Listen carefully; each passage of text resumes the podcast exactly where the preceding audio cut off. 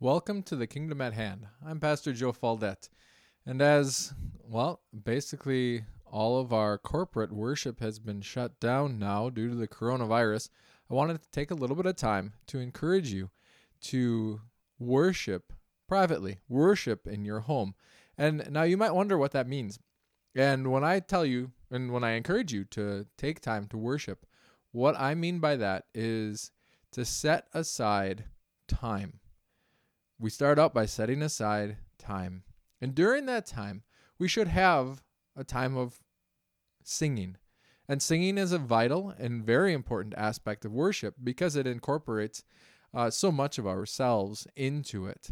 And I don't care what singing that is, you know, if that's hymns or if that's praise music, you can have bluegrass worship or whatever uh, suits your fancy, but have it be something that you can sing to, something that you know. You can find those online, or you can go on KJLY and listen to KJLY or something of that sort, and have a time of singing in your worship. Also, have a time of prayer. Take time with your family or just yourself and spend time in prayer and meditating, bringing your requests before God, because that's what God calls us to do. Then take a time in confession. Confess your sins take some time and ask God to reveal any sins that you have in your heart that need to be confessed and allow God to remove that. Sometimes that takes time, but then as God opens your eyes to see your sin, you can bring those before God and receive forgiveness because God has promised us that if we confess our sins that he is faithful and just to forgive us our sins and to cleanse us from all unrighteousness. And so as we bring those sins to God in confession, acknowledging that we've done them and that they're wrong, we receive the forgiveness of God. And then I want to encourage you to take time to listen to His Word. And that can be through personal reading, uh, that can be through listening to a sermon online or on the radio, that can be through, you know, a small group, uh, someone else reading a devotional or, you know, devotional books of any sort. But take that time and meditate on the Word of God because that is also valuable, especially during times of crisis and chaos like we're existing in right now and then close with a time of prayer and a maybe it's some more singing. And that's usually how we have our worship services in church, and that's why we do them that way. So I want to encourage you to replicate that in your own homes. And so it's ironic. Um, this sermon was written three weeks ago, before any of this stuff actually became a crisis. This was written when I was sitting in a courtroom waiting for a trial to start. And I had some free time, and so I cracked open my Bible and I read Judges 6, 1 through 10, and there was a sermon. Well, all right. So today, a crisis with Midian. Judges 6, verses 1 through 10, and I read in Jesus' name. The people of Israel did what was evil in the sight of the Lord and the Lord gave them into the hand of Midian seven years. And the hand of Midian overpowered Israel. And because of Midian, the people of Israel made for themselves the dens that are in the mountains, and the caves, and the strongholds. For whenever the Israelites planted crops, the Midianites and the Amalekites and the people of the east would come up against them. They would encamp against them and devour the produce of the land as far as Gaza and leave no sustenance in Israel, and no sheep or ox or donkey. And they would come up with their livestock and their tents, and they would come like locusts in number. Both they and their camels could not be counted, so that they laid waste the land as they came in. And Israel was brought very low because of Midian, and the people of Israel cried out for help to the Lord. When the people of Israel cried out to the Lord on account of the Midianites, the Lord sent a prophet to the people of Israel, and he said to them, Thus says the Lord, the God of Israel I led you up from Egypt and brought you out of the house of slavery, and I delivered you from the hand of the Egyptians, from the hand of all who oppressed you, and drove them out before you, and gave you their land. And I said to you, I am the Lord your God. You shall not fear the gods of the Amorites in whose land you dwell, but you have not obeyed my voice. Let us pray. Father, as we come to study your word and to apply it to our current situation. Lord, we pray that you would bless us, guide us, be glorified through us. Lord, we thank you for this text and the truths therein. In Jesus' name, amen. You may be seated. You asleep now? Oh, that's why he was so cranky. He gets that from Kirsten. Gets cranky right before she goes to sleep. you could believe that. yeah. You know that happened. No, no. He gets cranky. Yeah, when it's time to go to sleep. So, what's going on? So the Midian, I, I should have put up a, a map. Midian exists below Israel, south of Israel.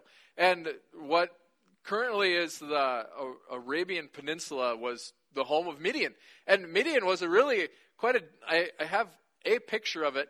Um, Midian's desert. Midian's a tough land. Midian is, you know, a little bit of green and not much water. And so when the people of Midian came in, they came in as nomads. They just brought everything. And so the people of Israel were in trouble.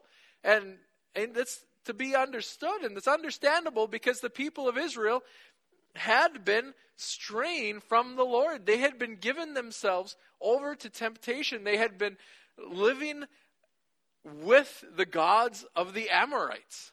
They, you know, so if you think about this, it's kind of hard. It's hard for me. I actually have to pause and put myself into their shoes because the way that they viewed God and the way that they viewed gods was to a good degree different than the way we do as American Christians, you know, modern Christians. Because as modern Christians, when we think of God, we understand that He is God. You know, He is the God over the universe, He is the God that created everything. He is the God. You know, um, Muhammad is not God, but Allah is not God. And Buddha is not God. And Brahman is not God. And we don't worship those gods. And we don't think that, you know, Brahman, he's the God of the Hindus. And so the Hindus worship him. But we worship the Lord. We worship Jehovah. We worship Jesus. You know, he's our God. He's the God over America. No. He is God. But that's not the way they viewed God. They saw Elohim, Yahweh, as their God over their land, over themselves as a people. And then there was a God of the Midianites, and then there was a God of the Amorites. And, and so when people went to war during this day and age, it was a battle of God versus God, and the people were the pawns of the gods. And so if the Americans went to war with, you know, the Germans, it would be the idea that the American God is at war with the German God and that there's actually gods in the spiritual realm over these countries and the power of the god is the power of the you know that's the one that wins. The more powerful god wins. And so when the israelites are being tempted to worship the god of the amorites you have to take a step back and say what in the world were they doing? They were worshiping a god that they just conquered. This doesn't make any sense you know, that would be like me saying, you know, that Hitler guy, he had some really good ideas. Really? Or someone saying, you know, Cuba has really good health care. It's like, really? These are failing things. These things that fail, why would we bolster them? Why would we celebrate them? Don't celebrate them. They failed. You know that Windows ME, that was a stupendous operating system. No. you know, why would why you wouldn't do that? All of you tech people out there understand. so their temptation is ridiculous. It is nonsensical that they would give themselves over to something that doesn't work. But you know, when you think about it, we do that same thing, right?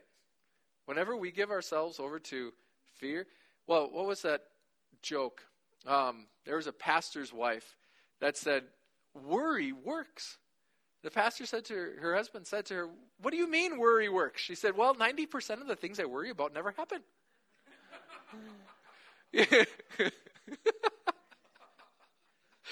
so worry works. They're like, no, It's sin. Why are you giving yourself over to sin? Why are you giving yourself over to something that's evil? Why are you giving yourself over to something that fails, that doesn't function? Well, it makes me feel good. Well, God stands there and says, No, you are doing evil in my sight. And so when I give myself over to sin, I'm actually giving myself over to the gods of the Amorites instead of giving myself over to the Lord. Instead of trusting God, instead of relying on God, I'm going to do things my way. I'm going to rely on my own opportunities. I'm going to rely on my own capability, my own creativity. I'm not going to trust God. I'm not going to do things God's way. And God says, You have an obligation to do things my way. Because my way, I, I had some friends, they were in an argument um, Micah and Cambria were having an argument back when I was in Bible school. And I don't even remember exactly what they were arguing about. And Micah quipped at the, well, Cambria said, Fine, you have your way and I have my way. Micah said, Yeah, but I like to call my way the right way. And so, husbands, you can use that. Wives weren't, yeah. Um, but when God says, But my way is the right way, He's not just being silly. His way is the right way, the right way. There is no other way. And so when God here says, You have done evil in my sight, and the people of Israel did what was evil in the sight of the Lord. All of these alternative ways of doing things. Well, we can do it this way. We don't have to follow the way the Bible says things. You know, that, that, that doesn't really fit for our world. God says, You're doing evil. If you're not following my way, that's evil. We have two options. You either do things good or you do evil. Like, well, I'll be forgiven. Why do you want to do something you need to be forgiven for? I hear people use that, oh, I'll just be forgiven anyways. Really? You're going to attempt a failed system that's going to hurt you and hurt everybody around you. Why would you want that? This is evil. Don't do evil. And who's the one that determines evil? It's God. They did evil in the sight of the Lord. They didn't do evil in Joe's sight. They didn't do evil in the priest's sight. It's in the sight of the Lord. Because it's the Lord who is the judge, and it's the Lord that then handed them over to the Midians. Because it's the Lord who has control over these things. All of these things. Whatever thing he's handing us over to. And it's interesting then, they wanted to worship a foreign God. So what did God do? He sent a foreign people into their land. They say, you know, the Lord isn't really that powerful, so we're going to worship the God of the Amorites. You know why God did that? Because they weren't worshiping the one who actually had power. And so God is undercutting their God, the God of the Amorites. God says, all right, you want to test out this God of the Amorites? Here comes the Midianites. We'll see if your God of the Amorites is bigger than the God of the Midianites. And you know what? They could worship the God of the Amorites all day long and all night long, and he wasn't able to succeed. Seven years they failed. Think about that. You know, how long has this coronavirus thing been going on? How would you like to have seven years of this sort of stuff? That's a long time. You would think that people would stop and say, you know what? This ain't working. This Amorite God, these gods, they're not doing what we thought they would do. We're being, the floor is being wiped with us. They're, they're coming in and they're eating everything. For seven years, they keep worshiping the gods of the Amorites. And God says, You still haven't learned your lesson. Why did this come upon them? Because they hadn't learned their lesson.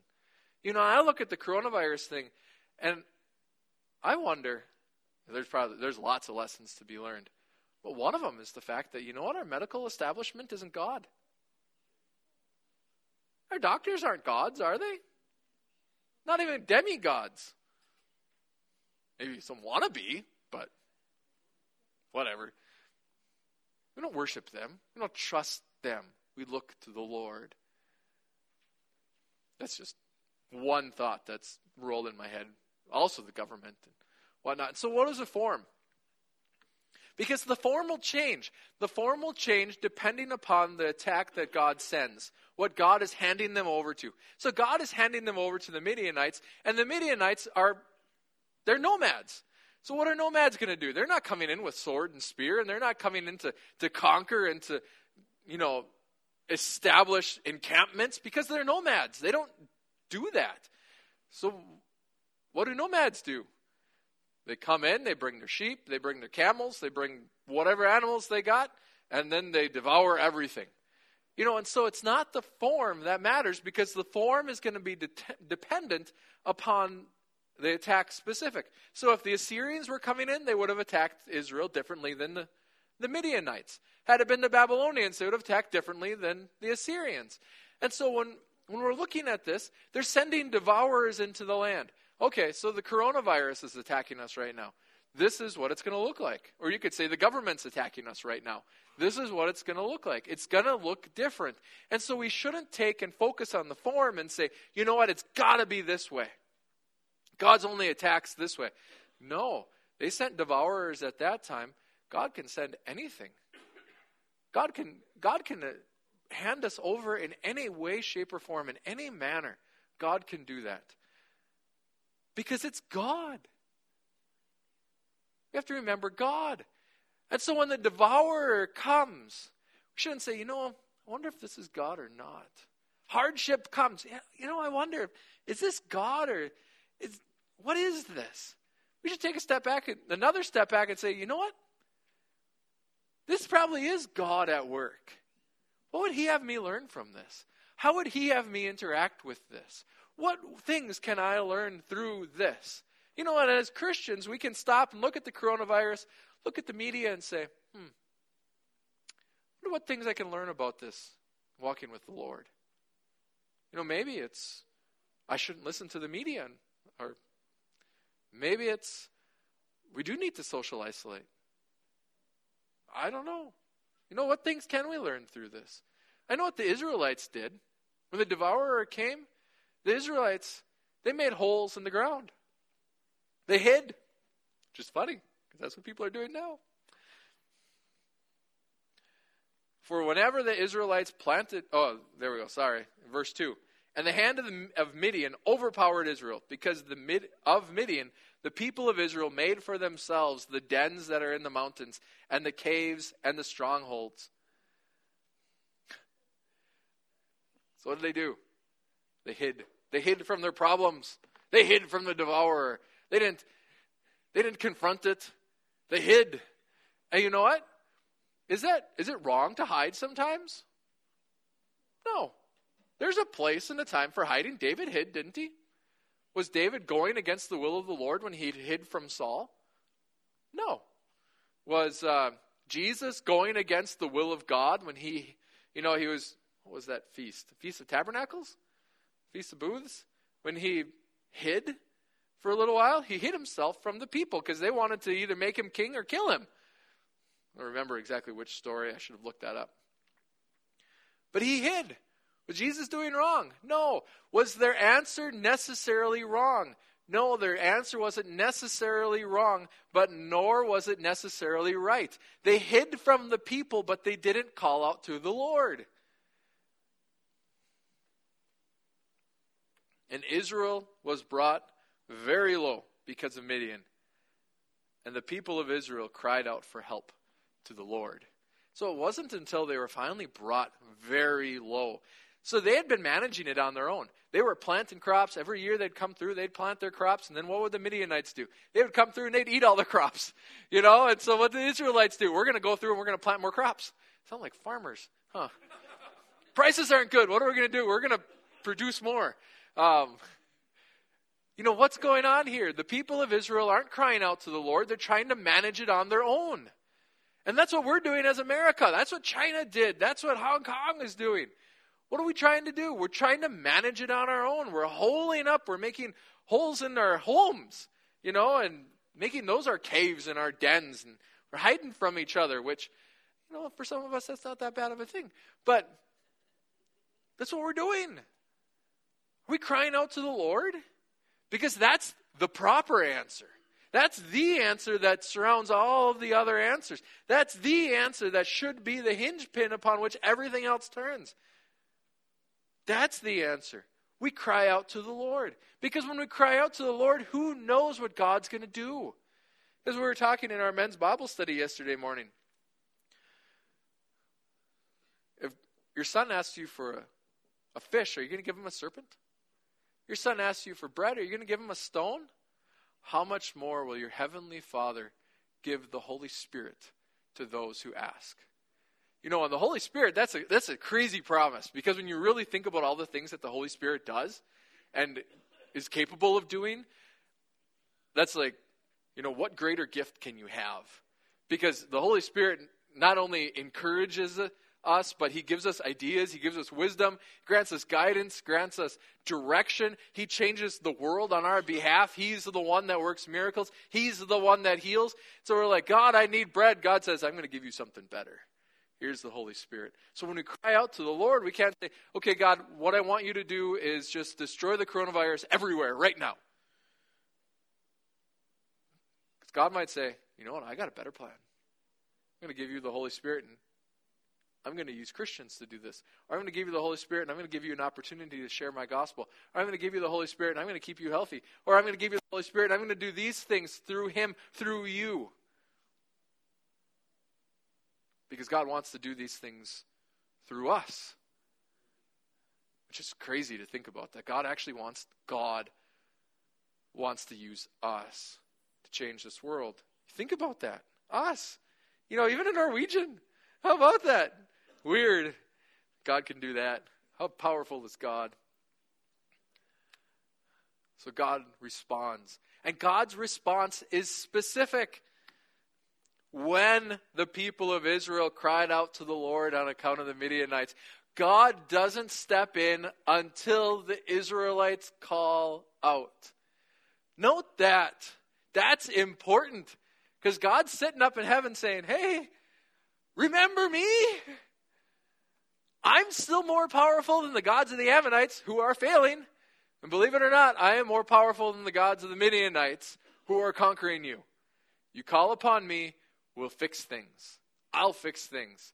But he doesn't just come in then as this big conqueror and fixing things for the people of Israel. They finally say, okay, this isn't working. Let's cry out to the Lord. Then they cry out to the Lord, and what does God do? He sends them a prophet. God, that's not what we wanted. I wanted you to fix things. I don't want you to tell me to be fixed. That's not the right word. So God sends a prophet to remind them of what God has done. Why are they where they at? You know, we stop and think about this in America for a moment. Why is America what it is?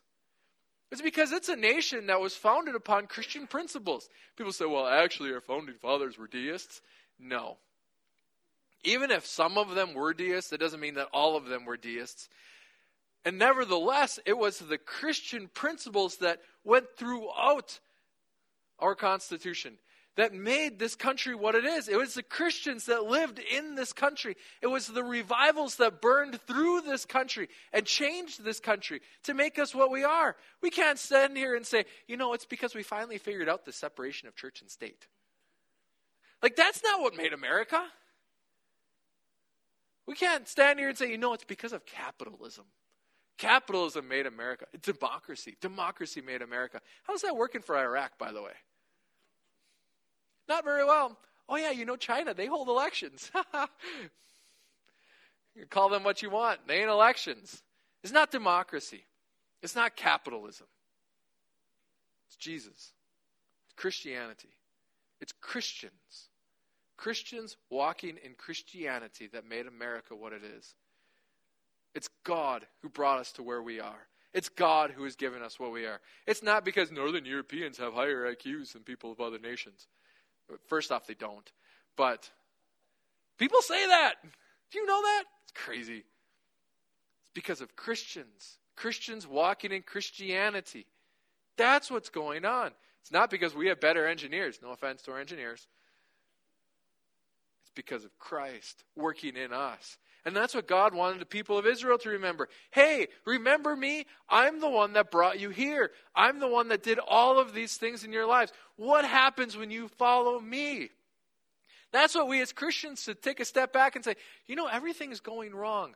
What do we do? I know, let's elect Republicans. It's like, no, let's pray. It's God who works. Because I'm sorry, I don't trust politicians to fix the moral realities that are going on in our world. I don't care if it's Republicans, Democrats, Libertarians, Green Party. There's other ones, but whatever. It don't really matter. They're not the point. It's Christ. Christians need to call out to God because when the people of Israel cried out to the Lord, then God worked. Then God sent the prophet. Then God started to move. And he reminded them first and foremost of what he had done because they needed to remember how powerful this God really is. And then he brought them face to face with their sin. Do you know what the problem has been? Do you know what the problem is? And I was actually thinking about this this morning. I was, it was about three o'clock in the morning. I woke up and had been having a nightmare. I woke up and I was scared. okay, God, what's going on? Why am I having nightmares? And it struck me, you're afraid. Really? I didn't know I was afraid. Yeah, this anxiety. You have anxiety in you right now.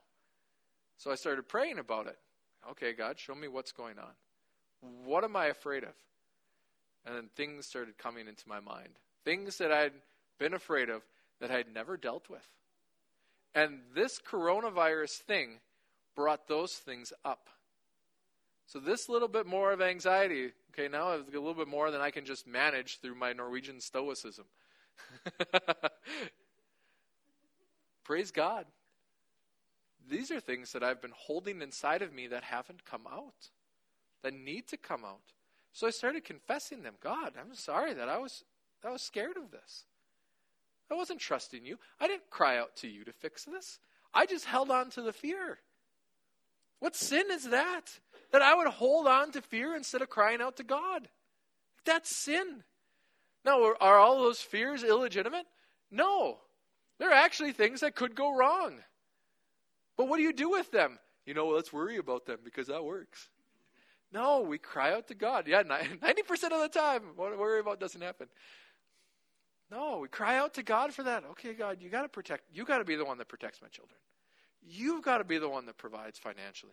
You've got to be the one that keeps us healthy. You've got to be the one that's glorified in the midst of this. This has got to be you. You've got to be the one that works these things out.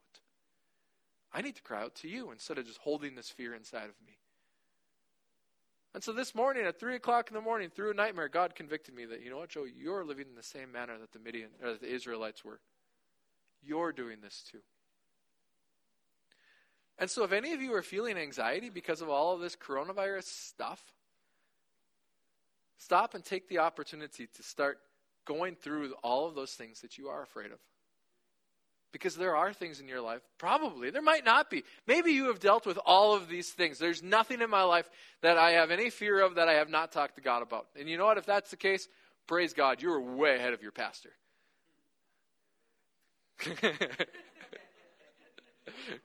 I don't know how to take that amen there, Edgar.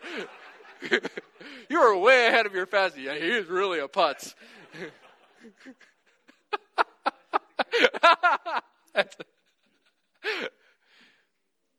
but honestly, sit down and write these things out and ask your question Have I brought this before the throne of God? Have I brought this before the throne of God? Have I brought this before the throne of God? You know, it doesn't mean it's just going to go away. Poof. What it means is that you haven't been dealing with it properly. Because how do we deal with fear? We listen to the media because they make it better. Panic. They make us panic. How do we deal with fear? We bring it to the Lord, and then we trust Him to manage it. And if He says, you know what, then you have to go to a doctor about that. Then what do you do? God, I don't want to go to a doctor about that. No, now you're disobeying God. No, then we do as God directs us, as God guides us. We take the wisdom that God has given us and we say, okay, God, I'm going to trust you. Because you know what? The people of Israel had to continue to trust God. Even as God, after God showed up, God calls this guy named Gideon and 300 people. That's insane. Really, God? This is how you're going to fix the problem? You know what? That's how God fixed the problem.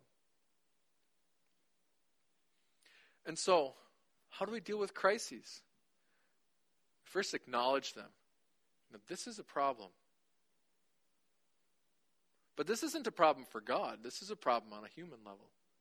We need to call out to God that He will work through humans by the power of His Holy Spirit in our lives, in the lives of His Christians, in the lives of His people, to change this world. This is how we deal with crises. We don't just hide, we pray. Amen. Any questions? Let's pray. Father, bless us. Guide us through the midst of this, that you might be glorified. Lord, that you might work. We need you to work, Lord, because you are the one that's powerful. Our governments aren't powerful. Lord, they can't even change the weather, but you can. Lord, our governments can't fight viruses, but you can. You can grant wisdom. You can grant people wisdom. Lord, we ask that you would move. Lord, and that in the midst of this, that people who don't know you might come to know you, and that people who know you just a little bit might come to know you well. Lord, that you would show up and that you would open people's eyes to their need for you. Use these crises to help us not worship the gods of the Amorites, but to trust you. Father, we thank you that you are God over all. We praise you in Jesus' name. Amen. Or